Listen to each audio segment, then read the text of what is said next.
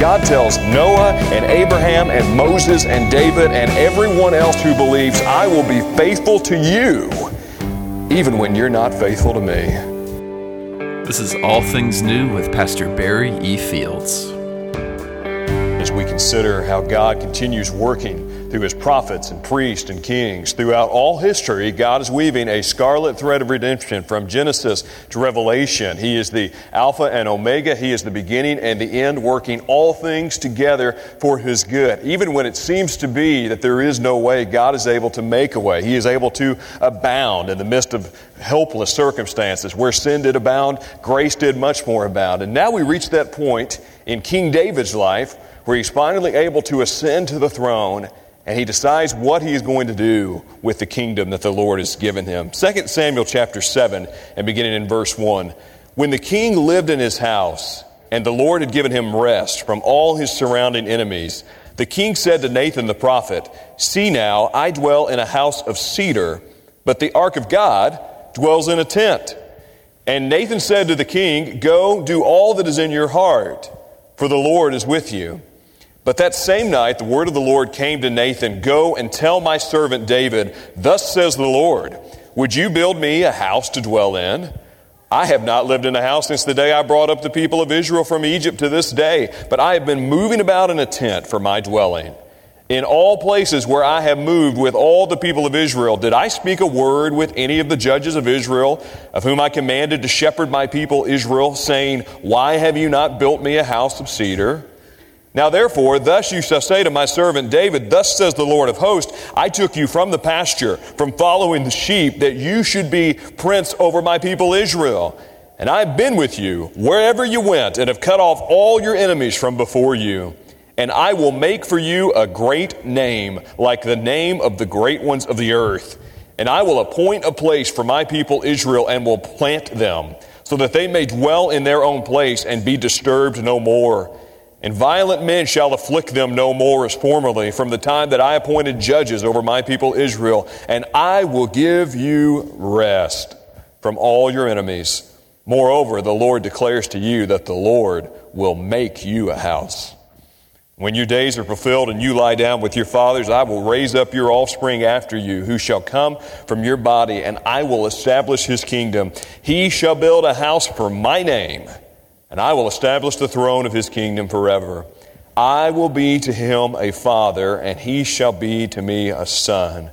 When he commits iniquity, I will discipline him with the rod of men, with the stripes of the Son of Men, but my steadfast love will not depart from him, as I took it from Saul, whom I put away from before you. And your house, and your kingdom, shall be made sure forever before me. Your throne shall be established forever. In accordance with all these words and in accordance with all this vision, Nathan spoke to David. Finally, the anointed king of God has ceased warring with the rejected king of God. And he looks around him to consider the kingdom that he has inherited, that God has given him, and he begins to decide what to do. I don't know about you, but the very first memories I have of walking this earth as I was almost three years old, walking into the front door of the house that we live in and still have outside of Bowling Green, Kentucky. I remember walking in the door. Remember what that was like.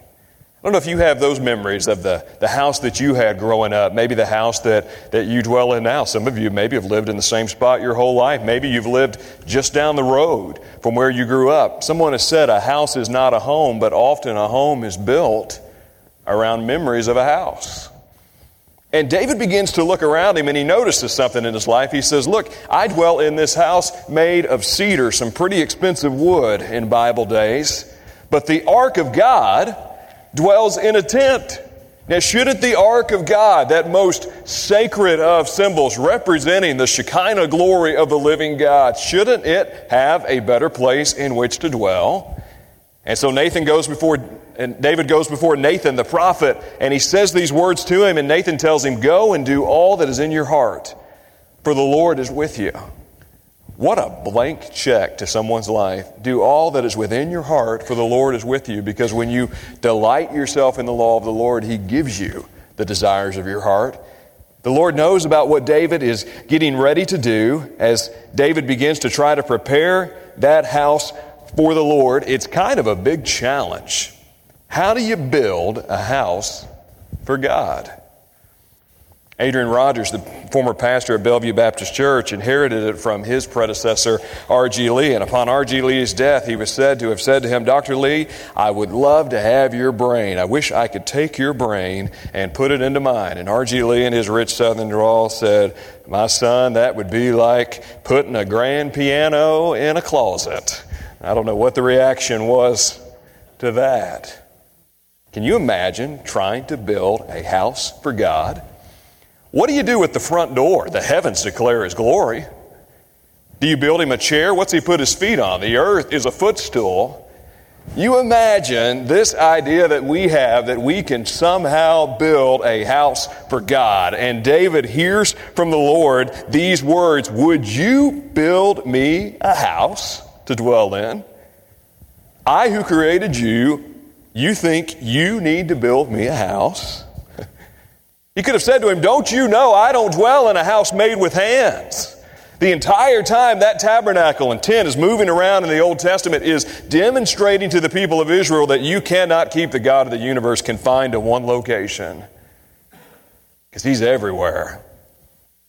You can't keep him in one place. He's all knowing, all powerful. David wants to build God a house, and God responds by saying, I'll make you into a house. Moreover, the Lord declares to you that the Lord will make you a house. David isn't wrong in what he's asking here because he said in Psalm 27 One thing have I desired. What is it that I desire? To dwell in the house of the Lord, to inquire in his temple forever. So his idea may be wrong here, but his heart is right. And God says to David, I will make for you a great name, like the name of great ones of the earth. Part of what we have to decide in a social media defined age, in an age where everyone has a platform and everybody desires to make a name for themselves, is do you want to go the route of the Tower of Babel, where everyone decides to make a name for themselves and God disperses their language because of their pride? Or do you desire to go the route of Abram? Who, when he was called by God, was told by the Lord, I will make of thee a great nation. I will make your name great, and from you shall come the descendants as the sands of the seashore, as the stars in the night. Abraham doesn't have a kid, but God says, I'll take care of that. You decide on whether you want to make your name famous or whether you want to name, make the name of the Lord great. Here's the thing you make the, the name of the Lord great, He takes care of everything else. The constant challenge for us is to decide if it's really true that what God has is better for us than what we have for ourselves. That's the battle throughout life. To think that you know more than God knows. Here's David putting it into the hands of the Lord. When you go out and you try to make your own name great, it will always lead to self destruction. It never ends well for you. You can do it your way, but your way will lead to death. Your way is the way of hell on your own. But when you rely on the Lord, he says, like he did to Abraham, I will make your name great so that you will be a blessing. That's impact that can only be measured by eternity. And it all comes down as it so often does, to this one word that we really don't know a whole lot about. It's called covenant. Covenant is a promise. A covenant in the Old Testament often would have been a contract between, between two parties. And the Hebrew word for covenant is karat. It's an infinitive. It literally means to cut a covenant. And so these two parties, bilateral nature, would come together, cut an animal in between, and walk between that animal saying, If either of us breaks this covenant, so may it be for us, as it is with this animal. Can you imagine with our politicians and business leaders making promises to us, saying, We will cut you in two if you don't keep it? They took covenants very seriously. It's the whole role of covenant. That's what we talk about when we discuss covenant marriage till death do us part for better or for worse in sickness and in health. I believe there's a case to be made for covenant membership, that when you join with the church of God, you are saying, I will give the church my all. Just as I expect the church to be there for me. But there's a difference here between a bilateral covenant, which is two or more parties, and a unilateral covenant, which is one party. And in the Bible, God makes unilateral covenants. He does that with Noah. What does he do after the flood? He says, I won't flood the earth again. I'll give you a rainbow in the sky to see that promise. He does it with Abraham. He says, I'll make your name great. Your seed will go to the ends of the earth, generations after you. He does that with Moses. He says, I will be your God and you will be my people. And now here he is with David saying, David, I will make unto you a house. The Lord declares to you that this house will be like no other house because this descendant after you shall build a house for my name, and I will establish the throne of your kingdom forever. God tells Noah and Abraham and Moses and David and everyone else who believes, I will be faithful to you, even when you're not faithful to me. Isn't that a tremendous promise of faith? That the God of the Bible isn't dependent on whether or not you measure up. He's not dependent on whether or not you are enough. He's simply living by his promise. And in a world filled with broken promises, the God of the Bible always, always keeps his word. Is that true? Has he kept his word in your life? The challenge, once again, is to believe the promises of God by faith. And here he gives echoes of Christ in 2 Samuel 7 and verse 12. He talks about what is taking place here. He says, This Lord will declare to you, He will make you a house. When your days are fulfilled, you lie down with your fathers. I will raise up your offspring after you. Be Solomon, the great king, who shall come from your body, and I will establish his kingdom. He shall build a house for my name, and I will establish the throne of his kingdom forever. How do you establish a throne of a kingdom forever? Every empire at one point or another has thought they could do that. There's some in America who think this country will last forever. Think again. But God says to David, out of your line, it will never cease. Who comes out of his line at the end of his line? It's Christ the Lord. He shall be the one to establish this throne forever. And here's how David responds to all of that. David is reminded by the Lord, I took you out of the field. I brought you up into the palace. I've been there for you every step of the way, and now I'm going to make your name great. And David does the only thing he knows how to do in 2 Samuel 7 and beginning in verse 18. Then David went in and sat before the Lord and said, Who am I, O Lord God? And what is my house that you have brought me thus far? And yet, this was a small thing in your eyes, O Lord God. You have spoken also of your servant's house for a great while to come. And this is instruction for mankind, O Lord God. And what more can David say to you? For you know your servant, O Lord God. Because of your promise and according to your own heart, you have brought about all this greatness to make your servant know it. Therefore you are great, O Lord God. For there is none like you, and there is no God beside you, according to all that we have heard with our ears. And who is like your people Israel, the one nation on earth whom God went to redeem to be his people, making himself a name and doing for them great and awesome things by driving out before your people, whom you redeemed for yourself from Egypt, a nation and its gods and you established for yourself your people Israel to be your people forever. And you, O Lord, became their God. And now, O Lord God, confirm forever the word that you have spoken concerning your servant and concerning his house, and do as you have spoken. And your name will be magnified forever, saying, The Lord of hosts is God over Israel, and the house of your servant David will be established before you. For you, O Lord of hosts, the God of Israel, have made this revelation to your servant, saying, I will build you a house. Therefore, your servant has found courage to pray this prayer to you.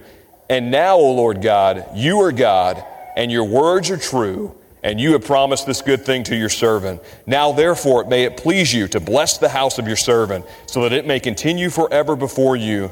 For you, O Lord God, have spoken, and with your blessing shall the house of your servant be blessed forever. David responds with the only thing he knows how to do here. He simply responds in blessing and in gratitude to the Lord. This is what David does throughout his life. When they say, David, you brought salvation to Israel, he says, The Lord is my salvation. Some were saying David is the light of Israel. He would say, The Lord is my light. Some would say, David, you brought a blessing on Israel. He says, God is a blessing. David, you're a rock. The Lord is my rock. David, you're a shield. The Lord is my shield. David, you're a fortress. The Lord is my fortress. He is my strong tower. David does the only thing that he knows to do. He considers himself and he says, Who am I that you have chosen to bless me in this way?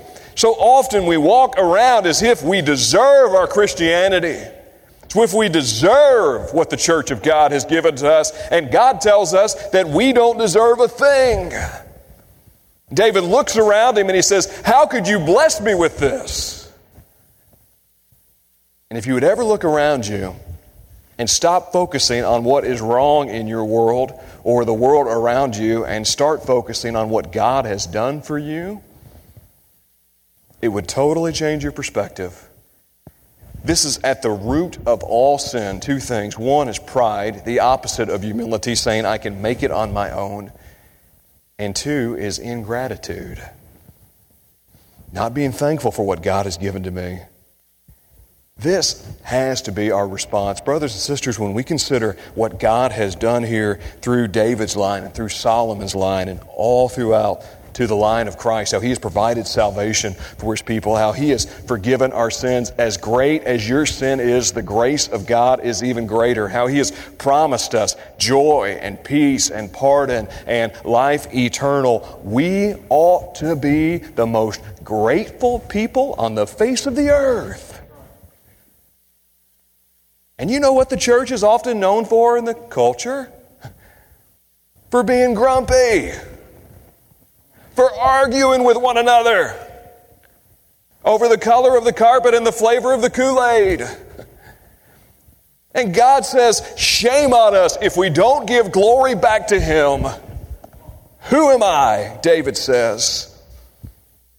And the only response we can have is to worship, is to invest in His house, is to serve Him, is to give, is to come is to tell others of his excellent greatness.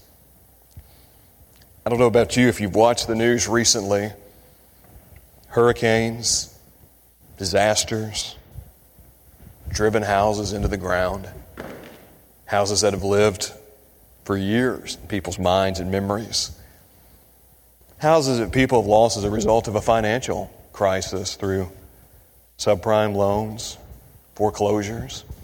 Maybe people, for whatever reason, have never been able to own a house on this world. I've been all over the world. I've seen shacks in Mexico, Brazil, Burma, and Thailand. Little huts that most of us probably wouldn't put our dogs in. Half the world lives in places like these. And yet I'm reminded that this is so much more than a physical house. David isn't receiving from the Lord a house made with hands, he's receiving a lineage. And I'm reminded of what God says that there are many who have lost houses or lands for my name's sake who will be rewarded. For we know that if our earthly house were dissolved, we have a building of God. It's a house not made with hands established in the heavens, we can know that our Redeemer lives. And here's what he reminds us of though everything come against us, though it seems like all is lost. Look at verse 28. And now, O Lord God, you are God, and your words are true, and you have promised this good thing to your servant. In a world filled with false information and fake news, truth wins out in the end. God has the last word. And if He says it, you can take it to the bank. And when the bank closes down, God's word will still be there and it'll still be true. If we believe His words by faith. And comes down to His covenant. I like the way John Piper describes this covenant. He says it is like God's self written job description. God is basically outlining Here's what I will do for you. And there's nothing in this world that will ever change that. And when you live in that, you don't need a house because the God of this world has created you a house forever, and you will rule and reign and dwell with Him. Hey guys, thanks so much for listening to the broadcast. If you found it helpful, please consider sharing it with your family and friends. For more information, check us out online at barryefields.com.